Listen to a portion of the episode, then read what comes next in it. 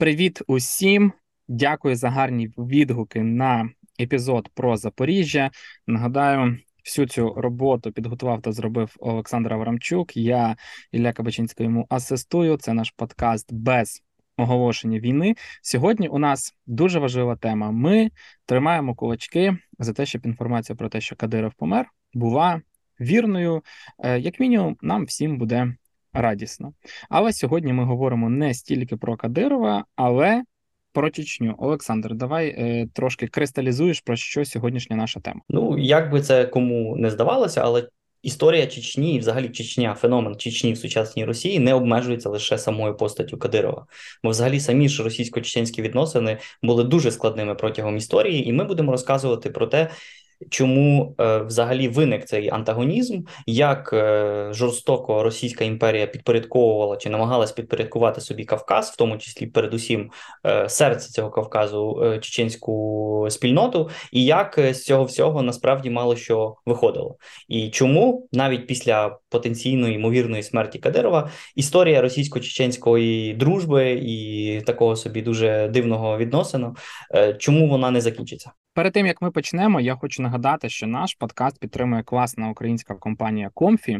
Comfy кажуть, що вони number one по домашнім гаджетам. Ну а ми, ми з цим просто погоджуємося, тому що так. Є зараз. Ми переміщаємося в історію про е, створення ось цих чеченсько-російських е, відносин для того, щоб краще розуміти взагалі все, що ми бачимо зараз і що відбувається. Олександре, давай полетіли.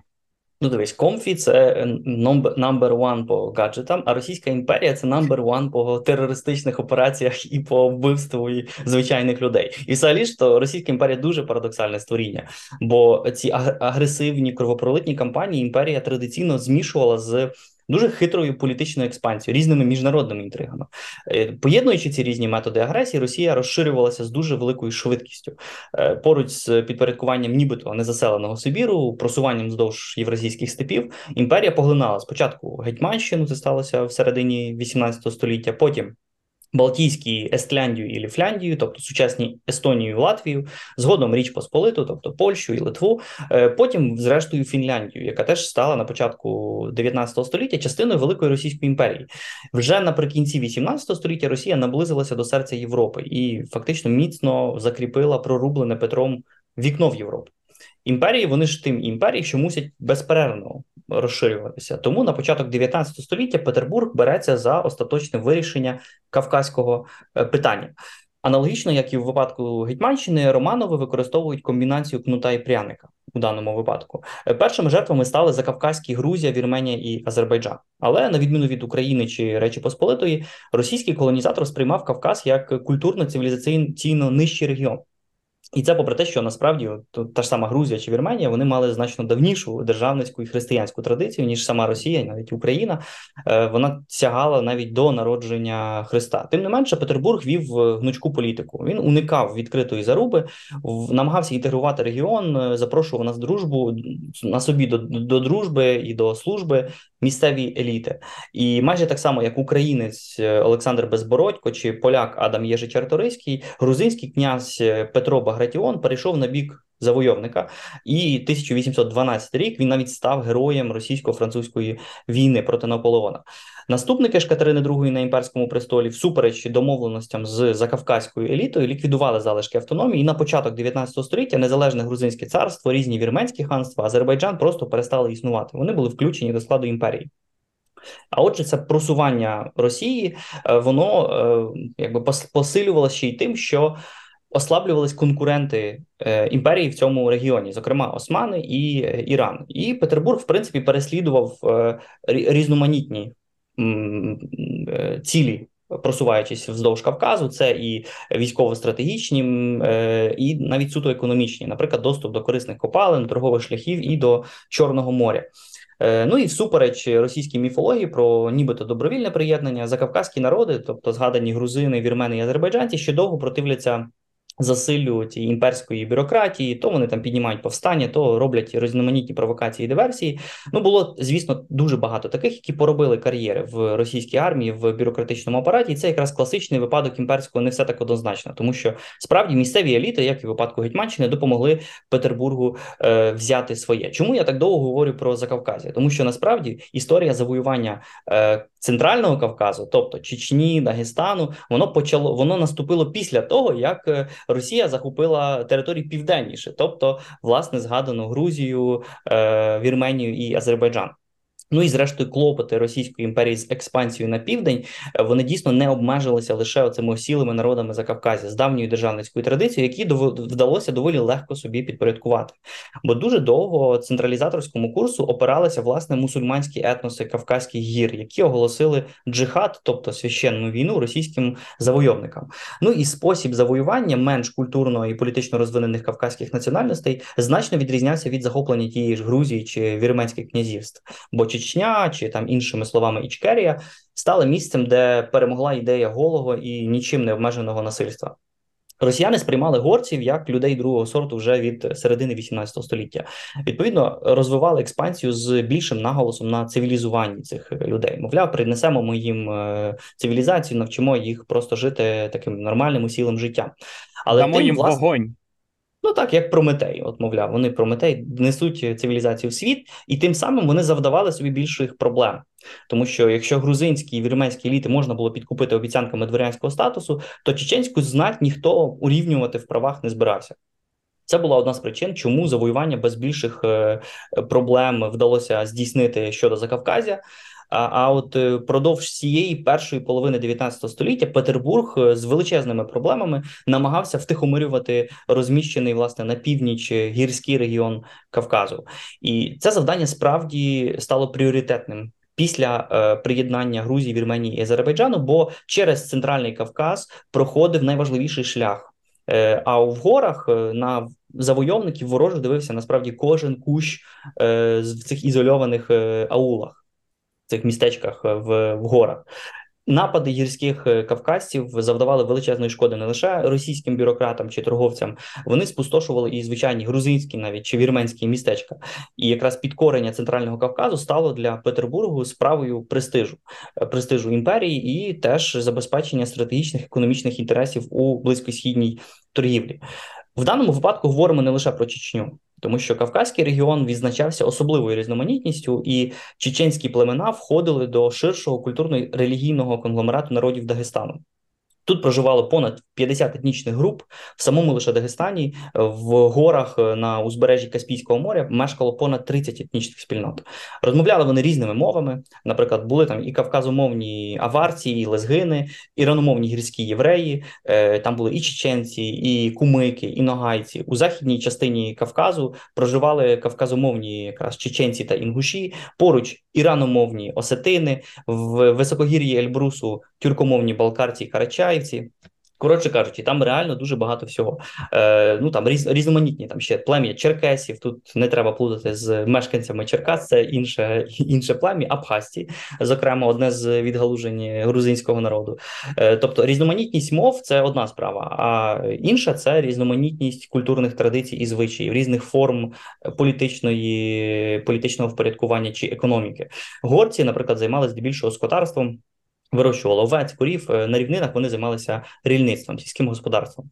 А на початок 19 століття в деяких регіонах Дагестану з'явилися навіть перші форми соціальної ієрархії, але в більшості всі ці народи Кавказу, яких я щойно згадав, не сформували своєї державності. В них не було державності, була племінна, дещо архаїчна структура. Е, вони справді організовувалися в клани, в різноманітні гірські громади. Ті ж самі чеченці заснували свій е, суспільно-політичний лад на патріархальній ідеї кланів. І, до речі, навіть до зараз вони існують поруч з кланом Кадирова. Є інші клани, зокрема й ті, які воюють на боці України в цій е, в цій війні. Е, попри таку різноманітність, е, були і спільні риси, які дозволяли всім цим гірським народам об'єднувати зусилля у боротьбі з Росією. Зокрема, спільна релігія це був іслам сунітського напрямку, своєрідна теж правова система Адат з перевагою кромної кровної помсти, особливі особливою гостинністю, там ставлення до старших, дуже таке теж особливе. Ну і безперечно, кавказцям, як і іншим гірським спільнотам, чи то навіть албанцям чи чорногорцям, не кажучи вже про українських опришків, всім цим гірським спільнотам був притаманний особливий військовий етос з таким кодексом військової честі. Вони воювали значно краще ніж пересічні е, люди з рівнини. Чоловіки були зобов'язані ставати до зброї за першим покликом, і насправді не до диванних чи там якихось тіктоківських військ, але справді до справжніх військ. Е, військо було ж особливою формою соціалізації молоді. Хлопців з 14 років навчали носити зброю. За сміливого джигіта батьки значно охочіше віддавали свою доньку, е, ніж там за якогось сором'язливого е, ботана. Тобто, та, насправді е, там там були свої закони, вони досі залишаються. Якраз просування російських сил в Закавказі почалося десь у той самий час, що і е, завоювання росіянами українського е, причорномор'я. Тобто, перші походи на землі чеченців здійснив ще Петро І на початку 18 століття, і саме тоді за цим гірським народом закріплюється етнонім чеченців від назви поселення Чечен Аул, який нині є е, такою частиною столиці е, Республіки Грозного. Коли ж е, дещо згодом в українських степах імперія побудувала Дніпровську лінію з такими фортецями, як Олександрійськ, про які ми власне і записували попередній випуск, тобто Запоріжжя чи Єлисаветград, тобто сучасний Кропивницький, Кавказом пролягала аналогічна, аналогічна побудована росіянами лінія, яка називалась Кавказька лінія. Тобто, фактично, вони створювали укріплення для підпорядкування цієї території. Е, використовувалися при цьому теж е, сили кубанських, е, терецьких і навіть чорноморських козаків, тобто тих залишків Запорізької січі, які Катерина II переселила у передкавказі на Кубань. І кавказькі народи реагували на всіх цих прибулих козаків постійними нападами на їхні фортеці. Присутність російських сил підважувала ж кавказьку економічну модель, тобто доступ до пасовищ на рівнинах і торгового обміну з сусідами. Приходять росіяни і їм зразу зменшують можливості для життя своїм таким звичайним способом, як вони жили вже століттями. І саме чеченці першими спосеред кавказьких племен оголосили джихад е, Російській імперії. Е, це був е, шейх Мансур. До речі, власне, і саме на його честь названий батальйон чеченців, який воює е, на боці збройних сил України. В і він в 1785-86 році е, почав е, партизанську війну проти проти росіян. Ворог мого ворога, мій друг. Вони жили за цим принципом. Тому Мансур входив в різноманітну колабу з османами, які теж були ворогами Російської імперії. Е, але після поразки Російської імперії Османської імперії в одній з російсько-турецьких воїн е, самого Мансура запровадили запроторили до в'язниці, і він там невдовзі е, помер. І вже якраз до кінця 18 століття Росія почала здійснювати систематичні спеціальні каральні операції щодо власне цих непокірних е, чеченських аулів, в свою чергу використовувала протиріччя різних гірських етносів, е, натравлювала їх один проти одного, і аби дати прочуха Чечні, е, патронувала лояльнішим щодо Петербурга кабардинцям, калмикам, ногайцям. Відповідно, тут теж впроваджувала технологію поділяй і владарюй.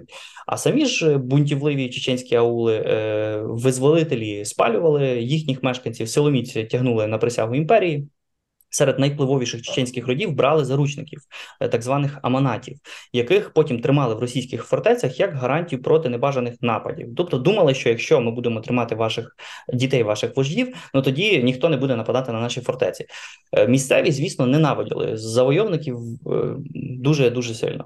Е, ті відповідали чеченцям знайомою і нам теж російською гостинністю, яка якраз полягала в тому, що треба вбивати якнайбільше своїх сусідів. Ну для чеченців примусові присяги після кожної цієї пацифікації були не більше ніж формальністю. Тобто вони присягнули і далі почали воювати проти тих самих е, росіян. Проходило трошки часу, історія справді повторювалася. Загони нападали на сусідні ці російські укріплення, після чого російські війська здійснювали знову каральні операції. Ну і виходило таке зачароване коло, підкріплене до того поширенням е, мусульманських впливів, такого шаріатського руху, релігійними гаслами боротьби за іслам. Я тобі також дещо хочу розповісти про те, що е, там собі в історії робилося щось своє, а от у Comfy насправді є щось своє, і це своє це один з найбільших та найкрутіших асортиментів товарів на ринку. А ще в Comfy є чудова категорія товарів, яка називається кращ. Це топ-товари за свої гроші, товари з оптимальною ціною та якістю, які мають найбільший попит серед покупців. Всі беруть ці товари, і ви також можете їх взяти. Ці товари мають спеціальну позначку, е, краще вона називається. Вони і в магазині, і на сайті, і в застосунку. Там же ви можете їх купити. Не потрібно там тільки або в застосунок іти, або тільки на сайт. Ну і пам'ятаємо, як купляємо на 4 тисячі гривень і отримуємо супер доставку за 1 гривню на наступний день всюди, де хочете, тому що Comfy це number One, і давайте про це не забувати. Е, також компанія з січня по серпень е, з товарів з позначкою краще передавала 10 гривень до фонду Повернись живим та зібрала більше як 6 мільйонів гривень, які були передані на допомогу Збройним силам. Краще топ за свої гроші, а Comfy number one по домашнім гаджетам. Олександр, я думаю, ти все почув про Comfy. Тепер давай нам ще трошки інформації про Чечню. Ну, є початок 19 століття, коли от продовжуються всі ці пацифікації, потім знову повстання і і так далі. Е, Росія тим часом стає справді великим європейським гравцем, і і ми цього не можемо ніяк заперечити, тому що після перемоги над Наполеоном, після Віденського конгресу 1815 року, Олександр І, правитель Росії, він справді стає одним з лідерів е, європейського концерту держав. Ну і відповідно Петербургу вже якось було навіть трохи соромно, що їм їм там під хвіст дають е, якісь незрозумілі чеченці. Ну і вирішувати чеченське питання відправили дуже якогось такого талановитого генерала, який воював проти Наполеона. Його звали Олексій Єрмолов. Він був став керівником окремого кавказького корпусу в донесеннях до Петербургу. Він заявляв, що ще не бачив настільки непокірного народу, і шлях до завоювання Кавказу лежить через повне знищення чеченців. Тобто він фактично проголосив ідею геноциду цього народу. Е, для цього Єрмолов е, пропонував заморити е, горців голодом відрізаючи їхні гірські аули від доступу до е, рільничих рівнин, там, де можна було вирощувати якісь рослини. А до того ж, він рекомендував проріджувати ліси, де чеченські повстанці могли якось е, ховатися. І ось ліберальний Олександр І, якого дуже часто вихваляють власне як такого реформатора, цей план затвердив. Ну і звелів фактично почати будівництво ключового елементу російської оборонної лінії в цьому місці, тобто фортецю, яка отримала назву Грозний. Дуже символічна назва для російського опорного пункту. Е, ну я не знаю, я шукав е, на честь кого вона була названа. Можливо, якраз на честь Івана Грозного, щоб показати насправді, яка яким є справжнє обличчя російського імперіалізму. Е, горців Єрмолова, цей генерал Єрмолов, не вважав за людей. Він називав їх тупим народом, хижаками, розбійниками. І саме він, навіть а не Сталін, першим серед російських шайтанів застосував терор голоду. І згодом ми ми знаємо і голодомор, який теж був влаштований як покарання селян за не згоду йти до колгоспів. Другим аспектом завойовницької тактики Єрмолова стало залучення на свій бік так званих м, хороших чеченців або мирних чеченців, особливо тих, які мешкали на цих рівнинах і які в силу географії не мали куди втекти. Ем, бо тим гірським, то принаймні можна було заховатися десь там в цих аулах, десь там по лісах. А ці були на першій лінії е, контактів з росіянами, і якраз їх використовували як ополченців, е, майже так само, як українських громадян на окупованих Російською Федерацією територіях. Окупанти здійснювали показові розправи над невинними чеченськими селами і в такий спосіб застрашували населення, якому давали зрозуміти вигоди від е, того, щоб бути покірним і смертельну загрозу непослуху. Терористична практика виявилася е, палкою з двома кінцями, бо з одного боку вона змушувала до підпорядкування саме цих мирних чеченців, а з іншого вона поглиблювала ненависть до колонізаторів, і то не лише в цих горців, але й в самих мирних е, чеченців. Подеколи повставали навіть цілком лояльні е, чеченці. Вони вбивали російських офіцерів, хоча до того вони з ними співпрацювали в поборюванні е, цих повстанців з гір. Невдовзі Єрмолова, самого генерала Єрмолова, відкличуть. Йому закидатимуть зв'язки з декабристами, і якраз Микола І його покарає. А на його місце прибув українець, е, українець, якого звали Іван Паскевич Єреванський, уродженець Полтави, нащадок козацького старшинського роду з Гетьманщини, який отримав свій титул за взяття Єревана. Він був одним з тих хто козаків, які стали на службу Російської імперії і допомагали їй завойовувати інші народи. Ну як то кажуть, в сім'ї не без виродка. Е, але його перебування збіглося в часі з певною стабілізацією ситуації в самій Чечні, е, бо головне вістря антиросійського спротиву у 1830-ті роки е, формував Дагестан, сусідній регіон, а не Чечня. Дагестанські імами використовували чеченські землі швидше як плацдарм для несподіваних ударів по імперських фортецях на зразок власне цього Грозного. Одним з таких безстрашних імамів Дагестану, який поширював свої впливи на чеченських на чеченських повстанців, був легендарний Шаміль. Е, до Чечні він відправив своїх сподвижників, які просували серед місцевих ідею священної війни. І все ж епіцентром російсько-кавказького військового протистояння впродовж цього часу залишається сусідній з Чечнею Дагестан е, або там негірний Дагестан. В самій же Чечні е, російським військам у 1839 році вдається завдати поразки силам. Шаміля допомагала при цьому принизлива для горців економічна модель, яка яка була впроваджена Російською імперією, зокрема до Грозного, де містився штаб російських військ. Це був важливий теж торговий центр. Туди впускали лише тих чеченців, які сплатили 10% податок на увесь на все увезене майно. Тобто їдуть вони там з бричкою, ну і 10% від цієї брички мають віддати. Е, ну тут хочеться запитати, чому росіяни дивуються, що у них конфіскують автівки, коли вони приїжджають е, до Європейського Союзу. Вони займалися всім цим впродовж століть своєї історії. Але невдовзі і сам Шаміль, який зазнав поразки в Дагестані на той момент, перебазовується до чеченських гір. І вже в 1840 році його визнають імамом Чечні, тобто таким правителем е, цієї спільноти. Е, це почало новий виток е, протистояння, і починається якби ще жорстокіша війна між власне вже між Чечнею і Російською імперією. І впродовж наступних 20 років Чечня залишається політичним центром Шамілівського імамату і джерелом його най найхоробріших воїнів. Росіяни тут зазнають болючих поразок. Е, до речі, саме з цієї причини дуже невдоволеними були зокрема імперські письменники на зразок Пушкіна е, чи Лермонтова. І якщо хтось читав колись повість, його повість е, Герой нашого часу. Це якраз героїзація російського терору проти кавказьких народів.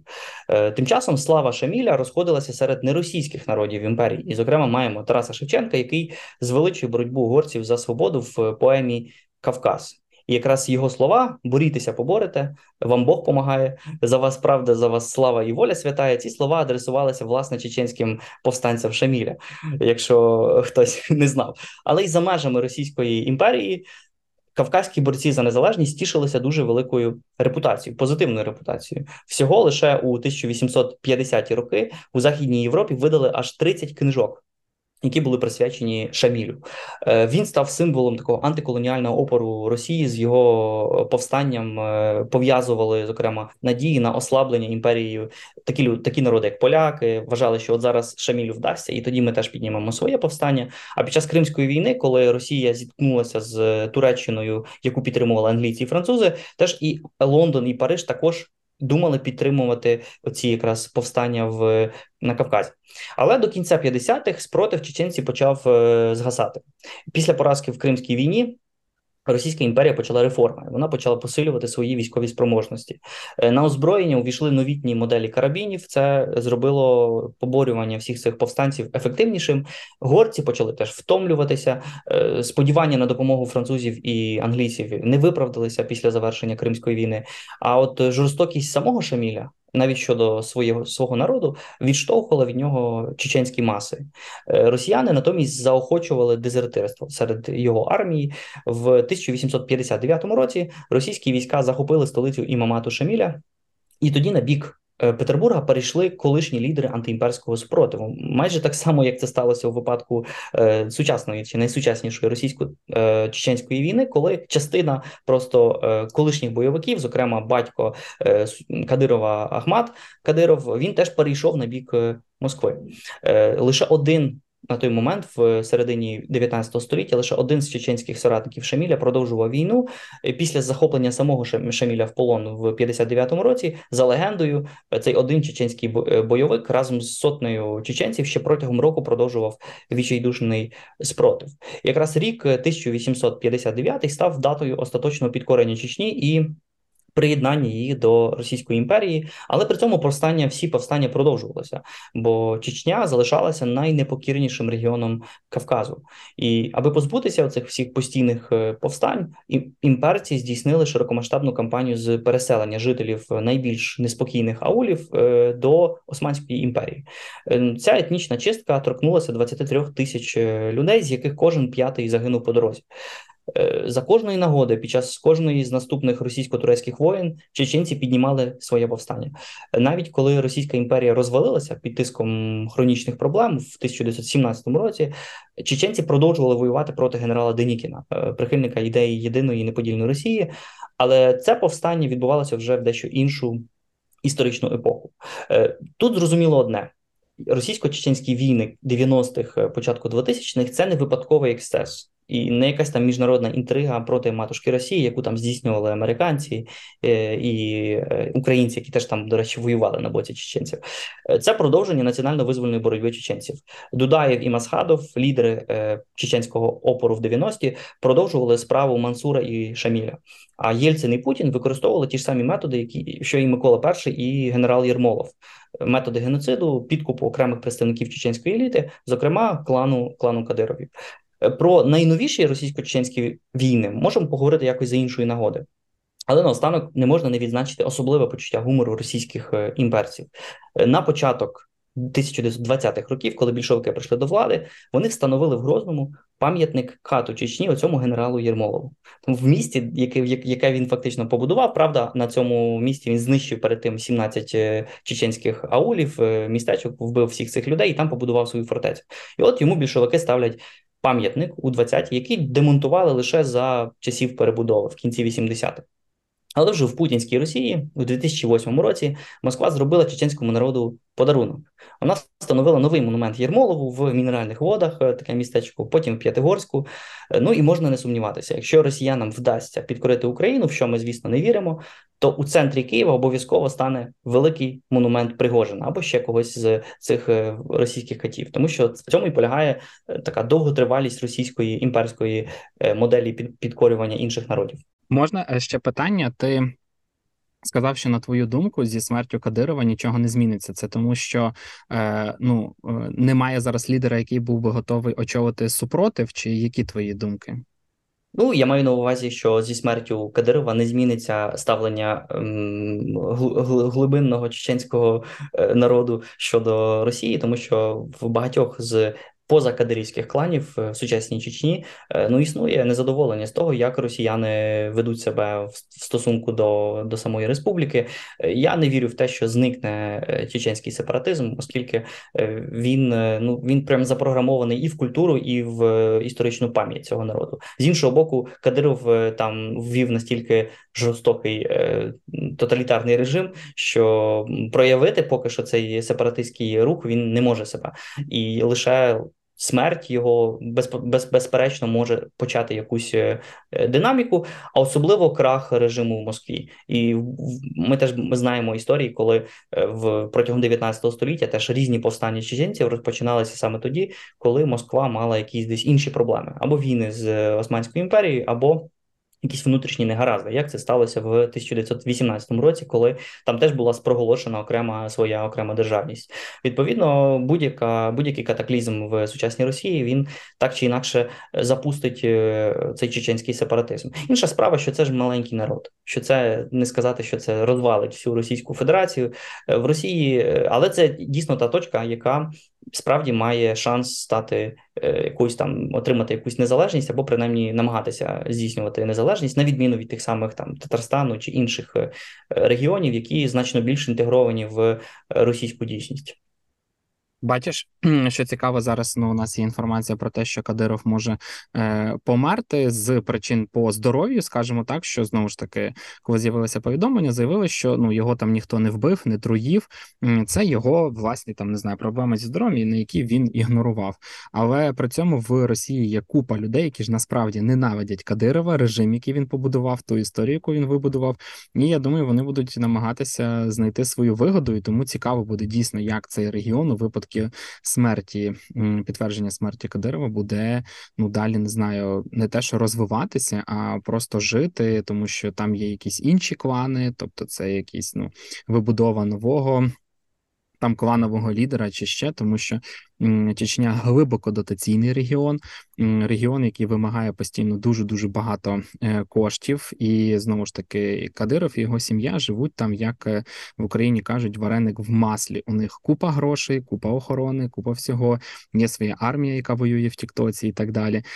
І як цей регіон, ну що з ним буде? Я тут з тобою погоджуюся, що якийсь там умовний Татарстан чи ще щось. Ну вони глибоко інтегровані в РФ, хоча там є свої якісь місцеві царьки але ні про кого і ні про що не говорять настільки відокремлено, як про Чечню. Тому Будемо спостерігати за тим, що відбуватиметься. Це супер цікаво. Ну, якщо розвалиться, то вийде, що Буданову таки прийдеться вірити, бо він говорить, що в Росії все в усьому іншому вірити, в тому, що він каже. Так. В усьому іншому також вірити, да, що він каже. Ну я на сам кінець е, скажу, що ви можете вірити в те, що у компанії Комфі є е, дуже великий найкрутіший асортимент товарів на ринку. Є спеціальна категорія кращ товари з оптимальною ціною та якістю, які мають найбільший попит серед покупців. Всі їх беруть і беруть. Ви можете і в застосунку їх подивитись, придбати, і на сайті, і прийти в мережу майже зі 100 магазинів по Україні Comfy та вибрати ці. Товари з січня по серпень е, тривала акція. Ви купляєте товар краще.